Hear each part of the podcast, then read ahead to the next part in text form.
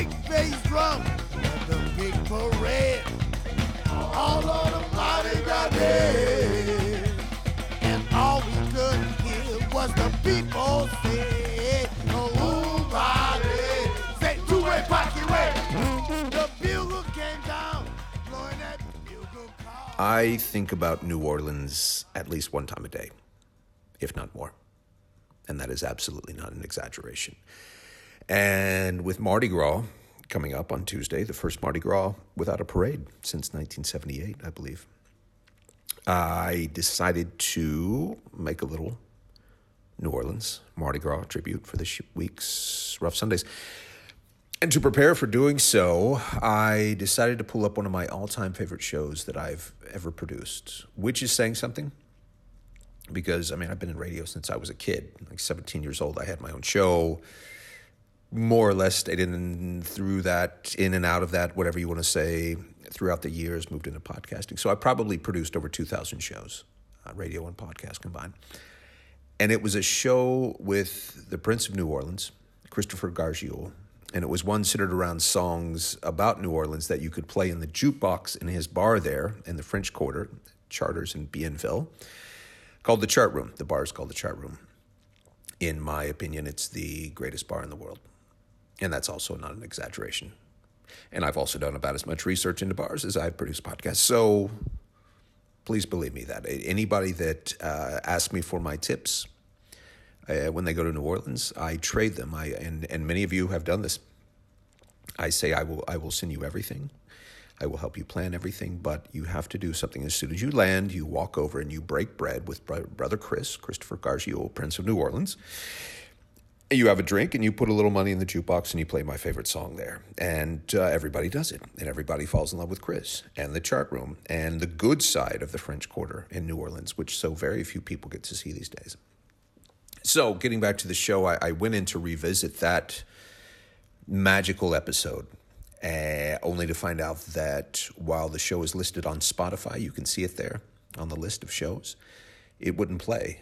And I have no idea why. Uh, maybe somebody sued and I just wasn't aware, or maybe it was just too hot for the general public. Maybe it was too magical. I don't know what it was. But instead of a news show this week, uh, instead of me just talking on my own about New Orleans and how much I miss it and playing some songs and probably crying, I thought we should just, I want to repost this. I want to repost the show I did with Chris. Uh, first of all, like I said, it's one of the greatest shows I've ever been a part of. Uh, next, it's it's something that we need to hear, especially right now. You're looking for a little positivity, a little magic, uh, but mostly for posterity as I want it and I want the mather, I, I, want the magic, sorry, of both New Orleans and Brother Chris, not to mention the magic of the day before Mardi Gras, which is when he and I recorded the show as he was getting ready for Mardi Gras with his family. I want that show around forever. Uh, in re-listening to it, it's a, it's a messy edit, you know, because I was living in Berlin at the time, and so we had to do it through Skype. But then I had to set up speakers to record the Skype, so it's a messy edit uh, I'm I'm a terrible host. I'm forgetting words. I'm I'm, you know, it, you'll see. It's not well structured. It's it's me getting excited about talking to a dear friend of mine about a, a city that's that's that's very dear to me that chewed me up and spit me out, and I can't wait to be regurgitated again and again. Um, but yeah, it's a, it's a, it's a terribly produced show. My email pings are going off in the background because I guess I was too cheap to buy the actual songs off of iTunes and I was just recording that. And I have both a cold and a southern accent.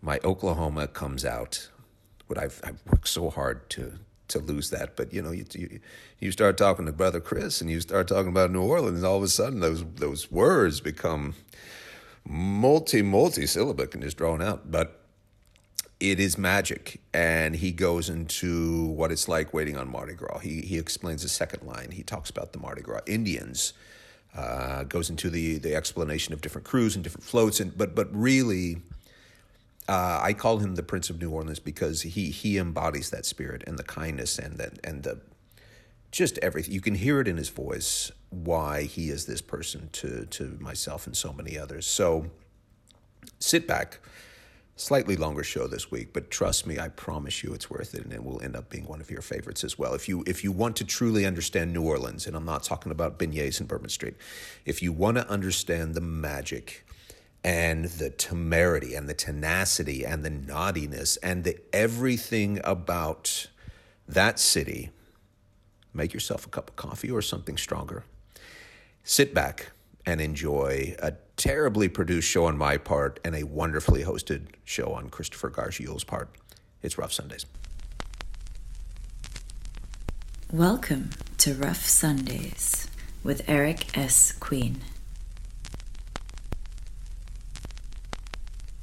I can't go back to New Orleans for a very long time, which is uh, just a terrible thing to admit. One, because it's the best city in America. Two, because it's the second best city in the world behind Paris, I think, and and three because it was my home for a while, and and it was a home that not only stuck but really it got under my skin like it gets under so many other people's skin, unlike no other place can get under your skin. Um, and I'm not going to depress you with my sad, sad story. Uh, that lives somewhere online if you're a decent Googler. But what that doesn't mean is that I can't do everything I can to stay close to it in a sense, even if that means hijacking a, a, my Sunday morning downbeat, laid back show to talk to one of my dearest friends and to talk all things Crescent City. But how many how many shows, how many pages, how many tunes have been written about the magic of New Orleans? Lots. And while that's what we're going to also try to do today, I, I wanted to kind of try perhaps a, a more, I guess, autobiographical angle and I want to do that by introducing you to a place called the Chart Room.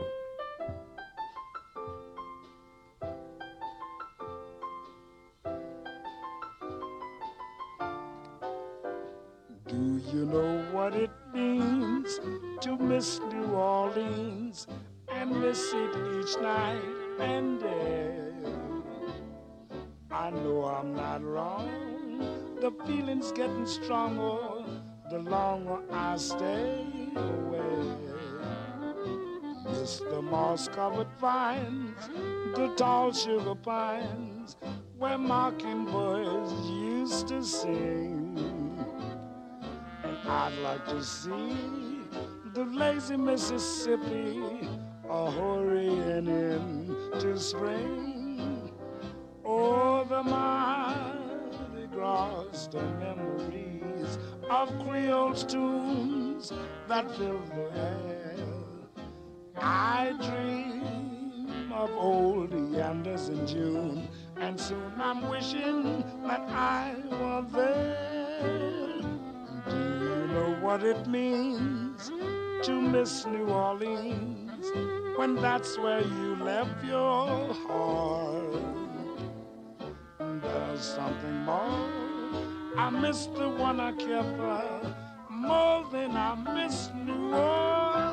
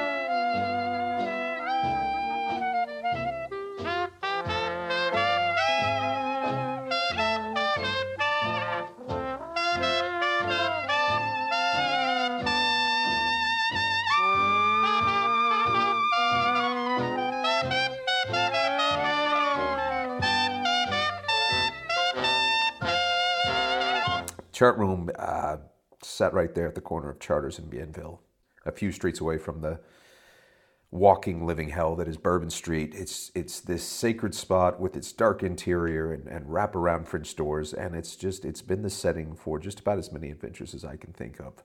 Um, my dearest friend Denver and I lived there. Uh, honestly, for some days, I think our longest stretch was 13, 14 hours. You get there early, you get that that that perfect table with the breeze coming through, and, and you don't leave. You sit there and Denver goes and gets some po' boys, and I go and get some oysters, and later on we get a pizza, and the drinks keep coming, and uh, it's church.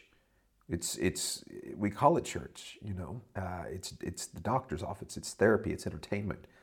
It's safety. It's fellowship, and it, it it's it's this carnival, all orchestrated by a few people. But the uh, the person that I want to talk about, his name is Christopher Gargiule, or uh, known to a lot of us as Brother Chris, known to myself as the Prince of New Orleans. Um, Brother Chris, just a famed barman of this little place in question on today's show. He, he, he was the first person to really introduce to me what New Orleans was really, really about.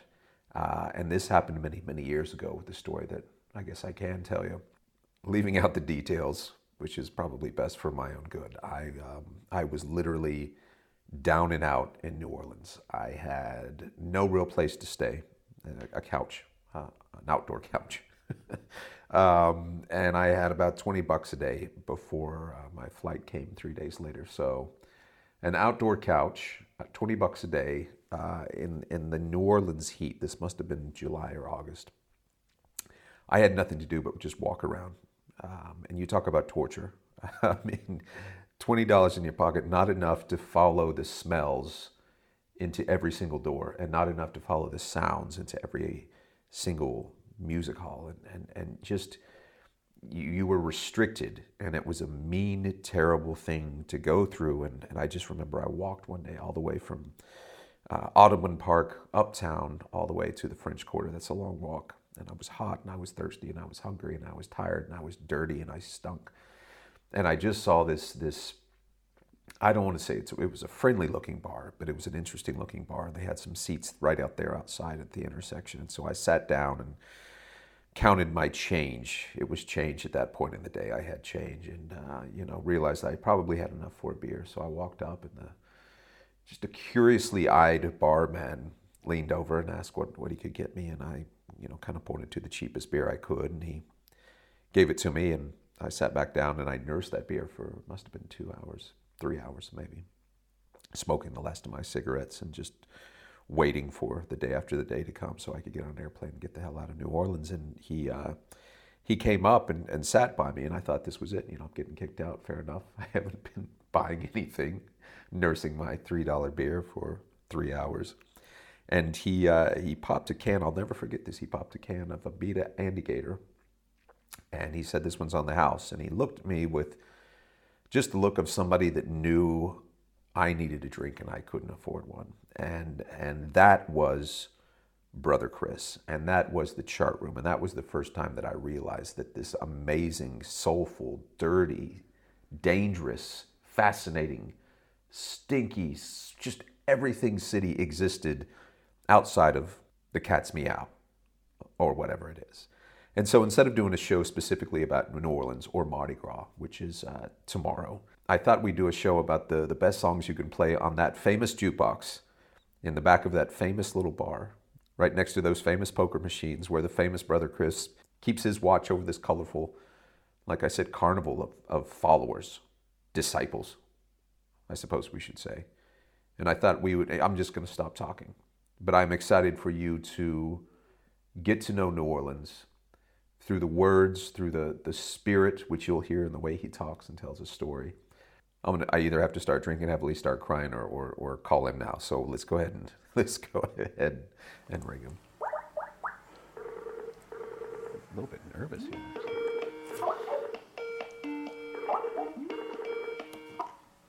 Yes. I'm, I'm looking for the uh, Prince of New Orleans. I didn't know if this is... I, I, I, guess that's me, the Prince of New Orleans. I, I, I, like to hear that from you, but I don't know if I would go by that. I was nervous to call, and then I was excited about the show, and now I hear your voice, and I know it's a day before Mardi Gras, and now I'm just like, I'm fighting pre Mardi Gras depression now. Thanks for letting me call you, by the way. I know you got a family and work and stuff like that on Lundi Gras, but hey. Oh, it's fan- it's wonderful, man. I wish you were here with us. Oh, I do. I do. I look forward to the pictures. Uh, how's New Orleans? I mean, this is supposed to be a music show, but we can personally catch up real quick. How is how is that city that I love and miss every day? It's alive right now. It, it, it is truly it's, it's jumping. It's alive. It's it's Lundi Gras Day, and it's the day when uh, the mayor symbolically gives the keys to the king of Rex and the king of Zulu, gives the keys to the city for the next day, and it's he's symbolically handing over power and, and control or whatever so that they can do whatever they want. So tomorrow is going to be a uh, you know, it's bacchanal. It's it's uh, it's gonna be everything that anything that you want it to be. Put it that way. It, it's everything that you want it to be. And what for people that listening that, that aren't really sure about some of these? So you're talking Rex and Zulu. What what is Rex and Zulu to somebody who's unaccustomed? So there's different krewes they call them that are these really big uh, social uh, social groups that they have big parades and and all throughout the year they do different things for uh, different fundraisers and benefits and uh, so the Rex krewe is traditionally more of kind of uh, uptown, uh, more well-to-do. I guess traditionally would say more well-to-do white guys. I don't, for lack of a better better way to say it. And Zulu, I believe, started traditionally African American, and it's kind of kind of funny. It breaks it breaks the uh, a lot of the, the societal norms that would be allowed anywhere else. Everybody in it dresses in blackface.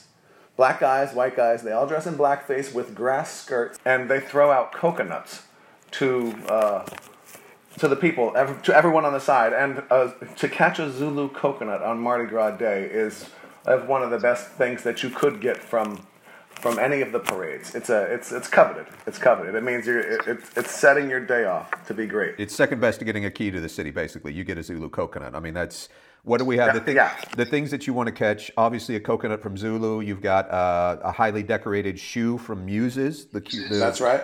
And then you've got uh, there's a third one. What's it, what is it? Something from Rex? I don't even know if Rex has a a uh, something in particular that they that they do up themselves. The, the coconuts and the shoes are both hand decorated. There's the purses from NYX. They do one. That's what it was. That's what it was. Yeah, the purse, the shoe, and the coconut. That's what I was trying to think. Right. I guess it is. It's a it's a Mardi Gras trifecta right there. Well, before we talk anymore, because you and I, I think, could go on for a couple of hours about this, uh, I was going to start off the show. Now, I, I mentioned at the first of the show, but obviously I want to say it again. That every single song we're going to play here, if you walk in and to the greatest bar in the entire world, which is Chart Room there in the French Quarter, uh, you know, you can find these songs in the jukebox. Uh, Chris, I was thinking about Little Irma, but I wanted to see what you thought about a Little Irma. I Irma has a, a big place in my heart, uh, and to be honest with you, all these songs they they they're interconnected with the chart room, with me and with a lot of people. When you're in there, it's uh, you know it becomes a uh, it becomes a, a soundtrack to to a feeling that you have when you feel good in there, and then you hear these songs over and over. They they become interconnected and. Uh, it's this is that's part of the little bit of magic to me that the chart room has, and I'm sure to other people without even recognizing that. That becomes it becomes a becomes a part of the magic, the the intangibles.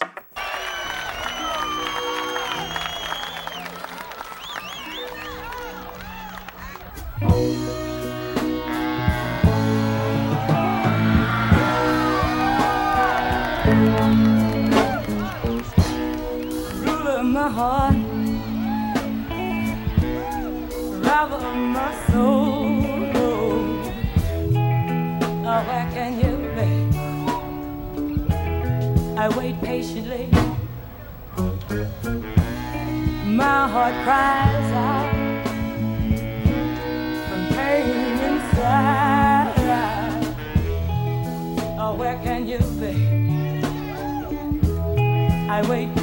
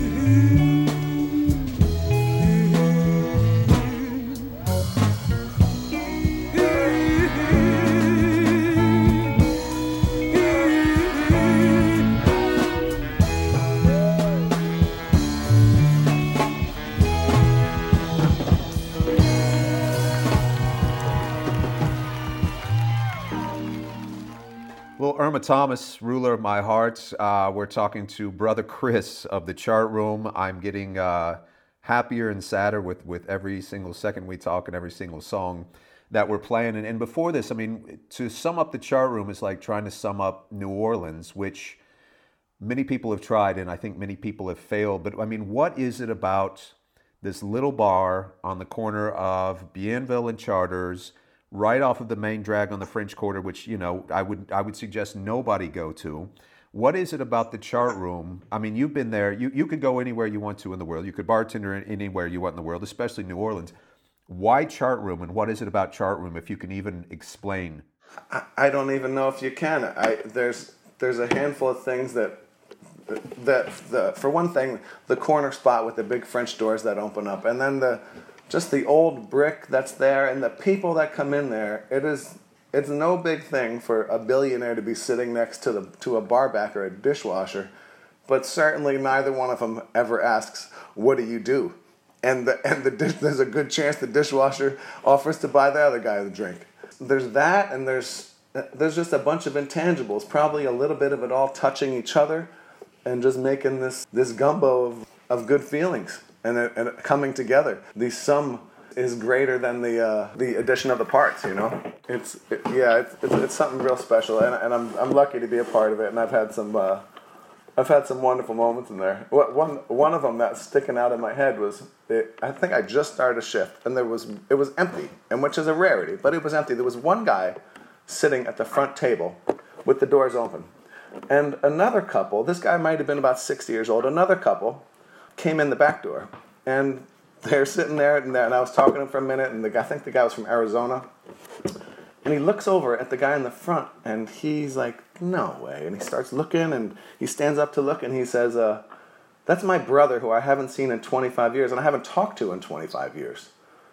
And he starts talking to his wife saying, should I, you know, should I? go-" And the wife was like, yeah, you should go over there. But I, guess they must have had an argument or something serious, whatever it was. I think the last time they were together was in Minnesota. They were both visiting New Orleans, and they both happened to be in the chart room at this moment. And he goes over to talk to him. I see him actually take a breath before he goes over. Goes over to talk to him, and next thing you know, they're giving big hugs and uh, sitting down and enjoying Sazeracs at the front table. That was a, it was a moment. I'll tell you another one of those stories, though. It was just one of those springtime New Orleans days. You know, the, the heat is just around the corner. You can feel you can feel it about to drop, right? But it was just one of those afternoons, and you were behind the bar, and there was I don't know, maybe five, six other people in there, which means it must have been early because usually there's at least ten. And it just the breeze was coming through. I had one of your gin and tonics and a big cigar. Got the that corner table that's all you know. You talk about a coconut from Zulu. I think right underneath that is the corner bar at chart room.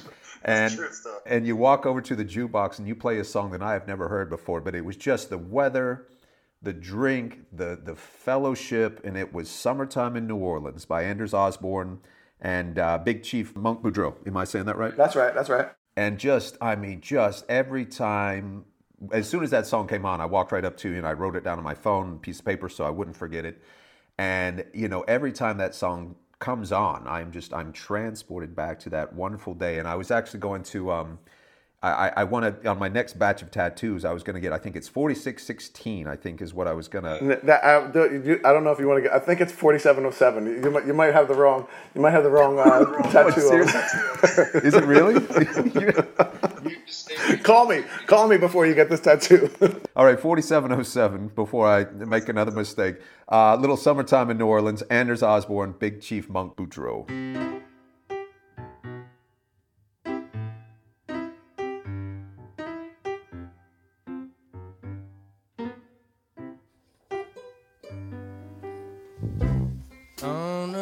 Stoop of my house, watching folks go by. Lazy days and chewing on ice. We all just waiting on July. Nosy plays Irma. We all know what it means. Rag a tag of rain. My city so low in summertime in New Orleans.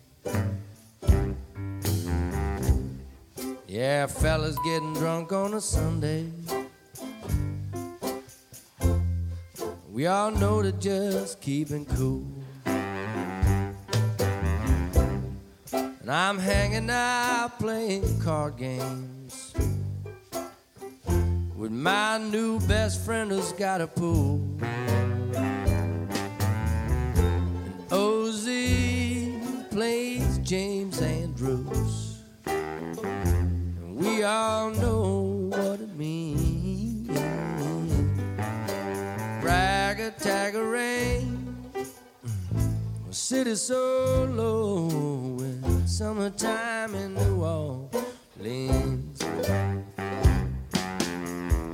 The garbage truck just passed you up with a potent smell of seafood shells and sweet blue magnolia trees. That's summertime in New Orleans. Yeah, gallons of daiquiris, snowball cones, slow drive by the lake. Yeah, I'm driving 35 through all the school zones. But my brand new AC unit just broke.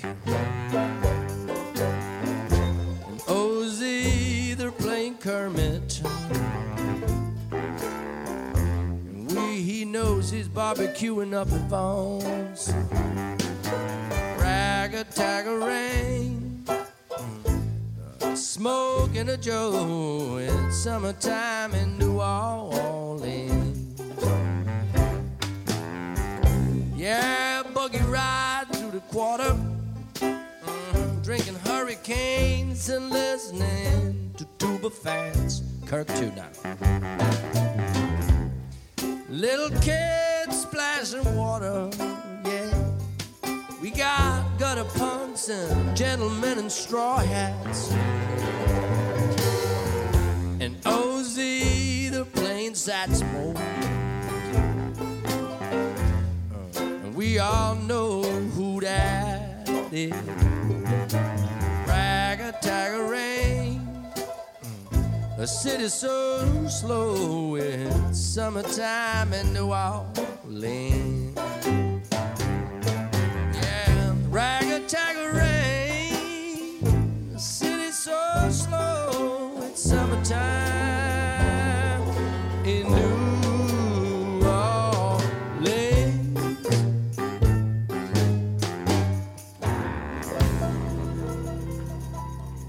Rough Sundays. We're talking chart room. I am, uh, you know, you what, Chris? You, you you go into a show wanting to sound learned, and you go into a show wanting to sound prepared. And all I've sat here and do is just listen to your voice and talk about boozy days at the chart room. And I, I hope anybody listening is having as much fun as I am right now. I hope you're having as much fun. As I am, I am. It's a treat for me too, believe me. I'm almost reliving, uh, standing on the outside looking in a little bit at uh, some of my uh, just everyday stuff, but it, it is reminds me of how special how special I have it. You know how, how lucky I am to tell you the truth. How how long have you been at the chart room? I've been there, uh, I guess, about eight years, nine years total, which is not that long for there. There's another bartender that I work with that's been there for 31 years. Is that Miss Lisa? Miss Lisa. Miss Lisa's been there for 31 years. And then there's another one who's been there for about 10 or 11 years. There's a yeah, people have been there for a while. I hope that it's resonating.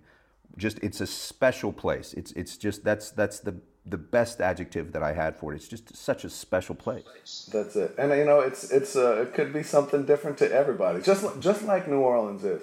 Really, I've lived in New Orleans at different times in my life, and it's a different place for me at different times in my life because of what you're looking to get out of it, and you know, and the chart could be the same thing. It's a, it's a microcosm maybe of of the city. What was it like moving there? Because you're not from New Orleans. No, no, I grew up in New Jersey. What was it like moving there, or what was it? Like, what was the was was the was there an acclimation period? Was it one of those? You come down. See, I, I'd been to New Orleans many, many times. I did the touristy, stayed on Bourbon Street, drunk the hand grenades. Didn't like New Orleans just because of that reason. It was just a you know a terrible drunk and a terrible hangover. And it wasn't until I actually stayed there for a few months, got to meet you, started you know seeing the real New Orleans and living uptown with Miss Diana and and just what was it like leaving New Jersey and coming to New Orleans? Was it immediate or was it was it kind of a It was, it was. Uh, you got first to put it into perspective. I, I'm 23 years old. And I had just gotten a job out of, uh, in Manhattan, out of my out of uh, within my uh, degree, within my field that I'd studied. I was working on the Geraldo show actually at CBS Studios. Were you really? I was, I was, and um, I was here for Jazz Fest with a couple friends of mine, and it was time to go home. And we had uh, there there was some fungus involved in the day, and uh, it was time to go home. Jazz Fest was over. We were standing ankle deep in mud, and three of us looked at each other and said, "I'm not saying we don't go home, but I am saying that we go home and move back here." And we proceeded to go home and make up fake resumes because this was 1993 uh, that said we were all bartenders and uh, the excitement and all that we moved into the french quarter in this magical place that it, the whole thing it's a bit much of a story but the excitement and the magic slapped us in the face right away. There wasn't uh, there wasn't much acclamation going on and i was at the age when i thought i was a character and i wanted to be the wild character and like I said before, what you want out of it, uh, you can get. And so that was a full on different New Orleans that I was looking for. And it got so wild that I had to uh, run away and, and, and regroup. I had to regroup and come back, come back a good amount of years later. which is an important part of New Orleans that a lot of people don't realize is that you have it is it's it, it's an intense city and we're not talk, talking about you can find it in the music in the food in the people in the crime in the heat in you have to take these steps back from from New Orleans I, I think that you do. Now, when I say you have to, I have to. Probably you have to, but there are many people that I see all the time that uh, just step on the gas a little bit harder, and because it's exciting, it's exciting and it's uh, it's intri- it's it's it's intoxicating, man. It's intoxicating. You're like you're drinking this. You're you're you're eating it, man. You're eating life, and there's it's maybe uh, you know you want to push. You want to look a little far over the edge, a little farther, a little farther. But for me, at that time, I knew when it was time to leave, and I had I took off to run around the world and came back with a with a lady and a little bit of a different uh, perspective on life and what I was wanting to get out of it this last time that I moved here. Well, speaking of stepping on the gas, I, I think it should be brought up that there's this great bumper sticker in New Orleans that says, you know, we put the fun in funeral, and you know, every single uh, every single travesty that happens to New Orleans, and there have been many, there just there seems to be this this this resilience that's just not only poetically comical, it's just you know, you, you, you, it's it's confederacy of dunces. It's just finding this humor in the darkest. I remember last time I was there, and I was I was hanging out with you quite a bit. There was a a sinkhole, you know, right in the middle of the city, and instead of causing a big, I sound like my, my mother here, but instead of causing a big ruckus, uh, they decided to throw a sinkhole de Mayo party because that's that's that's that's the New Orleans mentality. And I want to play this song by Kermit Ruffins, which I actually I have a chorus tattooed on my arm. I just think it's beautiful. But it's "When I Die, You Better." Second line. Second line, of course, is every single photo you see. You can you can explain it, Chris. Every single photo you see of New Orleans, you see a second line. Of course, the big parade. But why do they call it a second line? Well, the second line is referring to the the people that are following behind the band, the brass band, and uh, a second line is normally done for either a, a funeral or a uh, or a wedding, and uh, for, say for a funeral, there would be a, a, a, progression of songs that would start off with uh, very slow, just a closer walk with thee, something like that, and then it progresses a little bit more into a little bit uh, a little bit faster tempo, and then to something that's celebratory, like "I'll Fly Away." It's it's it's a little magic. One quick little story about one when I had just moved back here. I was fixing my house up, working on my house, and I had to go to the hardware store. And I'm on the way to the hardware store, and my car, I'm, I get stopped in traffic from this second line. So instead of waiting for them, I pulled the car over and I jumped in with the second line and paraded through to neighborhoods that I didn't even know at the time and ended up in the backyard at the barbecue for this. I don't even know who it was. Anyway, my wife called me. It must have been two and a half hours later, like, what the heck are you doing? And I said, I, I really just caught some magic. I really, I really did. I just, I got swept up in a little tornado of magic on the way to the hardware store. And New Orleans is the kind of place that on a Monday afternoon, this is possible to happen if you're if you're willing to step into it instead of honking your horn and wanting to get by. If you're willing to step into it, you can get caught up in the magic.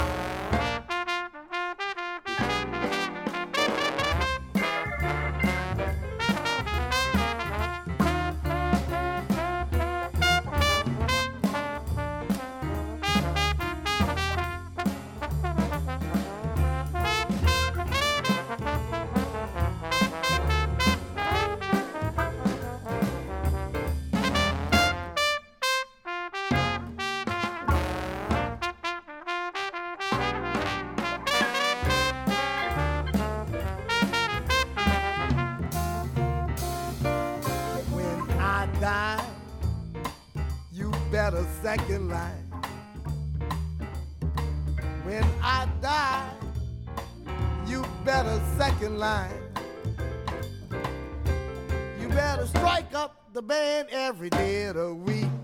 Parade my soul up and down the street when I die. Oh Lord, you better second line. When I die, you better second line. When I die, you better monkey shine. You better put my coffin on top of the bar. Put the jukebox on a closer walk when I die. Oh Lord, you better second line. When I die, you better second line. When I die, you better second line. You better put my beeper on my side. Case the pretty girls think I'm still alive when I die. Oh Lord, you better second line. Oh, when I die, you better second line. When I die, you better second line. You better put my trumpet on my side for the big jam session beyond the skies. When I die, oh Lord, we gonna second line.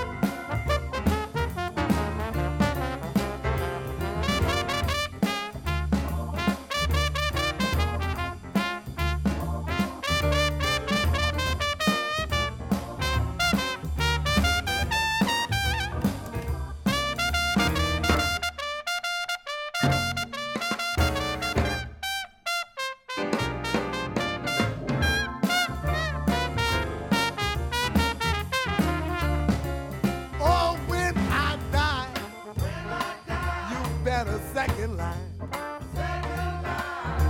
When I die, you better second line. You better put my gators on my feet in case it's too hot for me to take the heat. When I die, oh Lord, you better second line. You better second line. Oh yeah, yeah, second line. Second line. Oh, you better second line. Yeah, y'all want six white horses and 15 showgirls to sing and dance me a song. Bring me under the Claiborne Avenue Bridge. Up Claiborne and down Claiborne. And when I get by George, I want y'all to spike up that Didn't He Ramble? We on second line.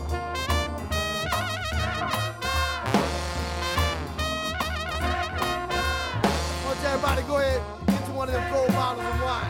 But we gonna second line all day long. And I want you to brown some turkey neck, brown some pigtails, light up the grill, and barbecue all week long. Cause we gonna second line all week long. When I die, when you die, we gonna second line. Kermit Ruffins, Rough Sundays When I Die, You Better Second Line. We are talking to Brother Chris. I say Brother Chris in, in two different ways. Brother Chris because he is Brother Chris of the Chart Room, the uh, greatest bar in all of the world, which this show is based around. Every song we're playing, you can play on that just magical jukebox there in the back of Chart Room, but also Brother Chris because he's been a very dear friend to me over the years. Uh, I want to talk about you know you and your family and what a family does uh, before Mardi Gras. But but before we do that, I want to tell my my my favorite Kermit Ruffin stories. And anybody that lives in New Orleans, I'm sure has a, a dozen Kermit Ruffin stories. Kermit is uh, he likes his drink, and he likes even more. He likes his weed, and. Uh, we saw him, Chris, we saw him come out at the Blue Nile and just, you know, the doors to the stage open and you can just see this, just yeah, this, the smoke pouring out. Like you just, you have no doubt whatsoever what they were doing back there for the past hour. And he is higher than I have seen many, many, many people. You know how he's, you know, he squints that one eye and he comes out on stage and and he just looks at everybody. He's just like, well, I, you know, I just want to. I just glad you came out to the Blue Nile. I just want to wish everybody a Merry Christmas. And somebody in the back goes, Kermit, it's February, and didn't miss a beat. And he's like, well, I just want to welcome y'all to February, and then he just starts playing like just so high, so magical, so Kermit. I mean, that's you go to the city, you need to see a Kermit Ruffin show. No doubt, and maybe get a little Kermit Ruffin's barbecue if you can. He he he, uh, he sets up a smoker sometimes at some of his shows in the afternoon, and he'll feed you in between sets. Let's talk. Um, let's that we talked New Orleans. We talked music. We talked about the magic of the city and chart room. How does a husband with a beautiful family, father of two, what is New Orleans like for a family of four. Like when, when people think of New Orleans, I think the first thing that comes to mind is, you know, you go out and it's a party and it's amazing. And like you said, you go to the hardware store and three hours later you're just finishing up a second line.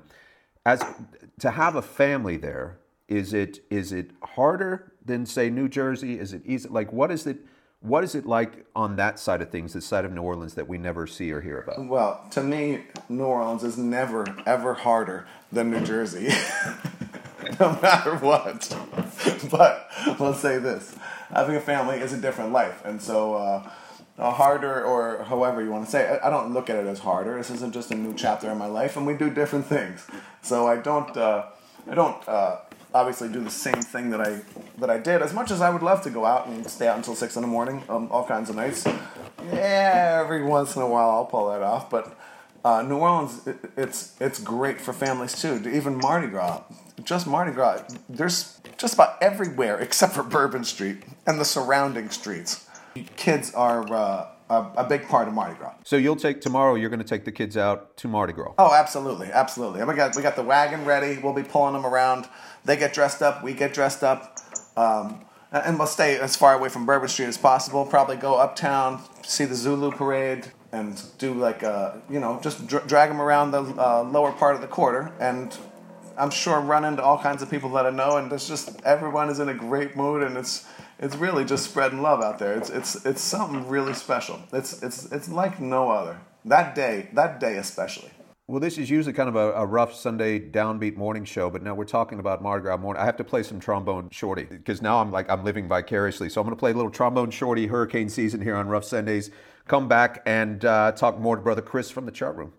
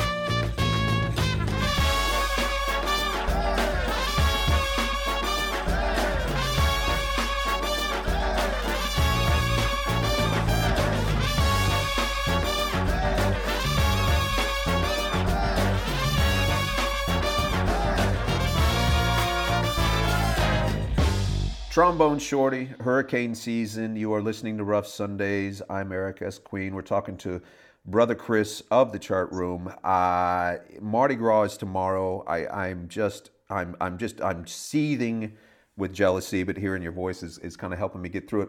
Uh, one part of Mardi Gras, Chris, that is important to you, and you were the first person to kind of teach me about this that I wanted to talk about. A side of uh, uh, Mardi Gras that a lot of people might not know about, although they've seen the pictures, are the Mardi Gras Indians. Can you explain, break it down for people that have no idea what Mardi Gras Indians are all about, or New Orleans Indians are about? Like, what what is it? Sure. Well, I'll give you a quick history that, that I know of. That I know of.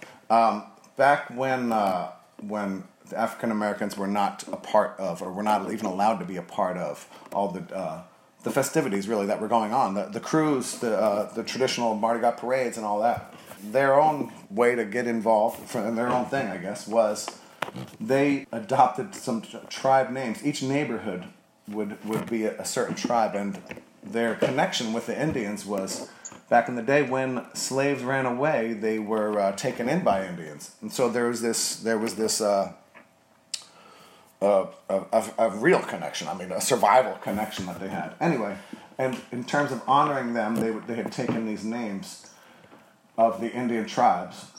So there, a couple of them would be. Uh, let's see, man. There was the uh, the Creole Wild West. There's the Wild Tchoupitoulas. There's the Wild Magnolias. There's a there's there's a lot of them. There's a lot of them. Anyway, back in the day, in the early 1900s to probably the 1950s, it really was a day for these for the folks to uh, to settle scores. It wasn't about all pretty and singing. It was about settling scores, and there was a lot of violence going on. There's a, a guy that I'm friends with that told me when he he's probably about 70 now. When he was younger, and you heard the Indians coming down the street, he said that they would have uh, some of the sticks and there would be bottle caps nailed on them, and you can hear them coming. That moms and aunts would grab all the kids, and you get in the house and they shut the shutters because some serious stuff was happening. Anyway, let's fast forward to 50, 60 years later, and now, up to now, where there was one guy who was the chief of chiefs called Big Chief Tootie Montana. He changed that whole culture to who makes the prettiest suit. And you can see now how much effort gets put into making a new suit for the big chief, for the spy boy, for the flag boy, for the wild man. These are different. These are different. um different roles that are in each tribe and I mean it, it's it's a years a year long from numerous people, and it is ten twenty thousand dollars worth of beads and so much thousands of hours of work that they put into to come out with a new suit every year. So this big chief. So after after Mardi Gras after Mardi Gras Day, after working all year, spending all this money on a suit, that suit is never worn again. Well, no, that's not true because there's one other day. There's two days a year that these suits are worn. One of them is Super Sunday, which is St. Joseph's Day, that they all come out again to do this to uh, to show, and, and it's and it's a it's a it's a pride thing in in each neighborhood that the they come out in their neighborhood and then they go to see they try and meet up with the other tribes and, almost to do a. a they, they they battle in song and um, and prettiness is what they do now. It's, it's more symbolic, yeah. But one wild story about it: Big Chief Tootie Montana, who was the chief of chiefs for a long time, um, he changed this culture and he made it uh, inclusive for that everyone could be a part of it by making the pretty suits. And it was about maybe 12 years ago that there the one of the only uh, problems with the police that had happened with the Indians in recent years.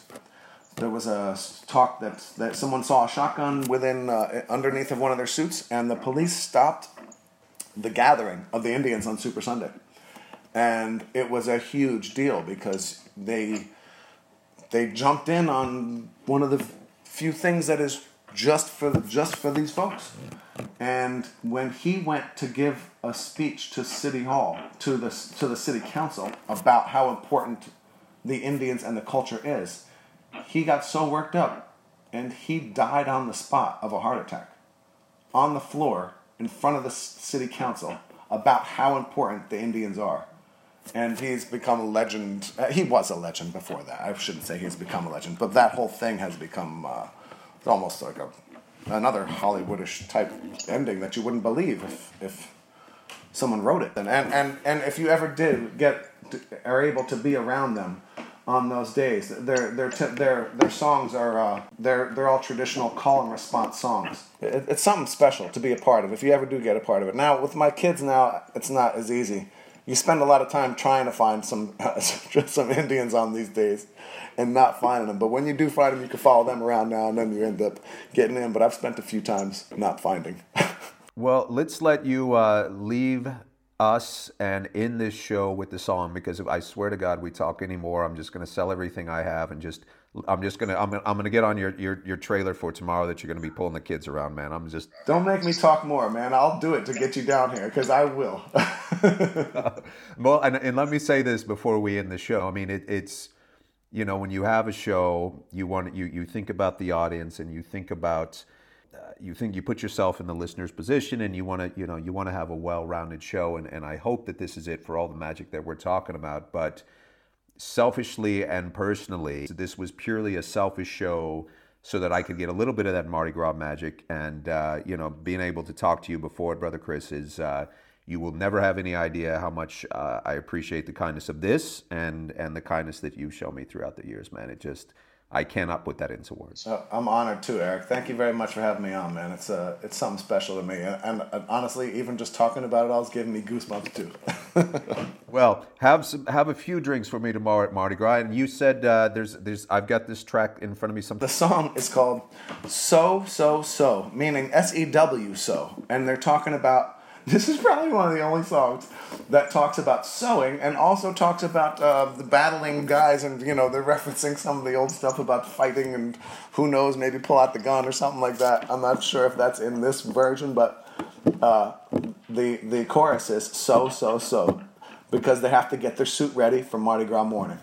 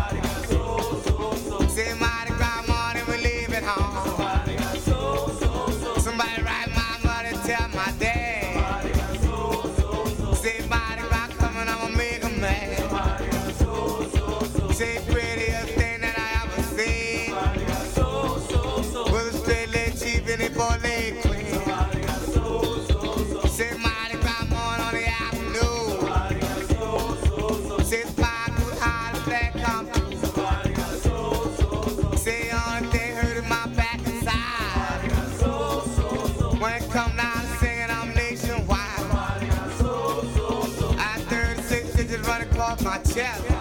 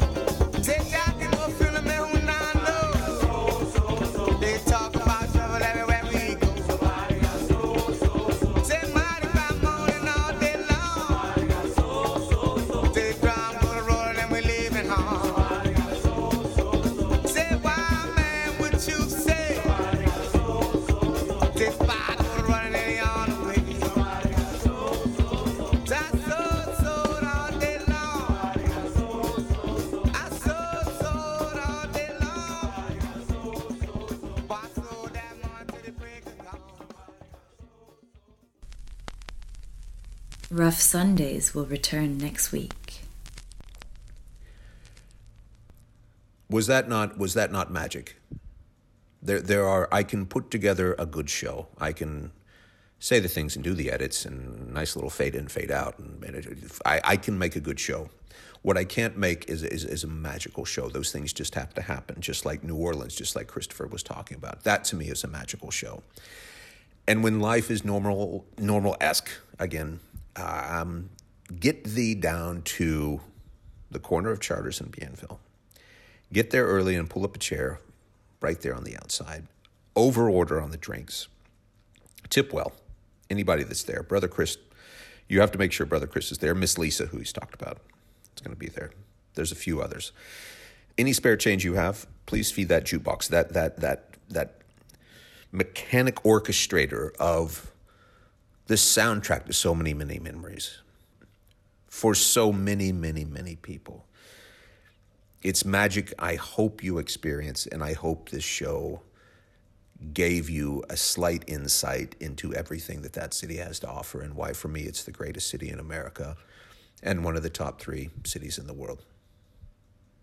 That does it. Be good. Happy Mardi Gras share.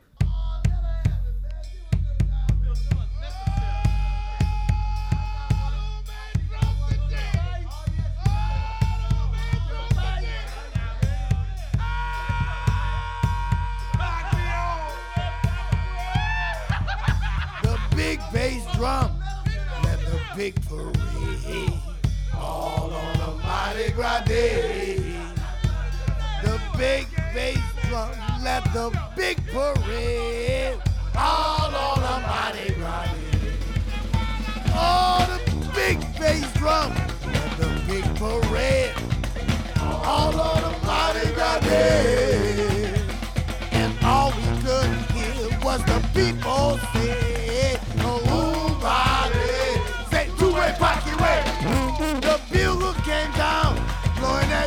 bugle call.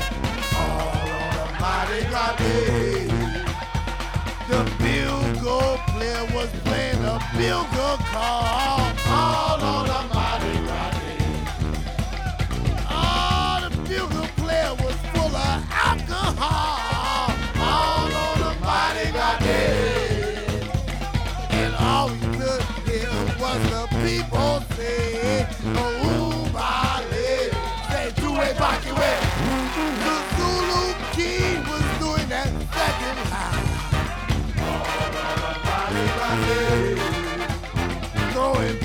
platinum coconuts, drinking mellow wine.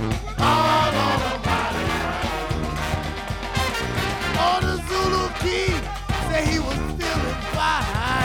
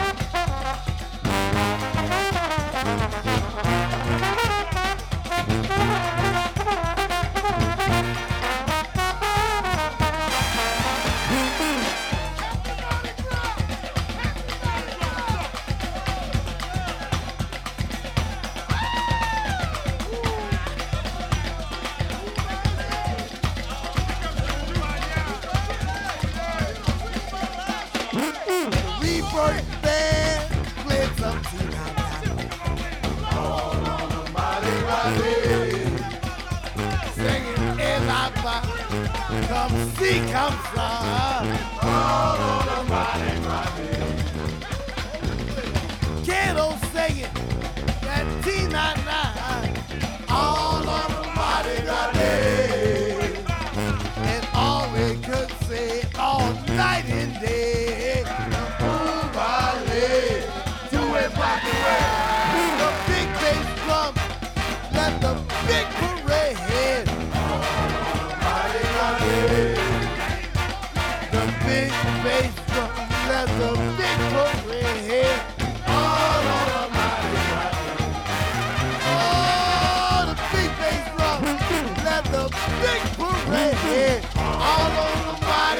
Yeah.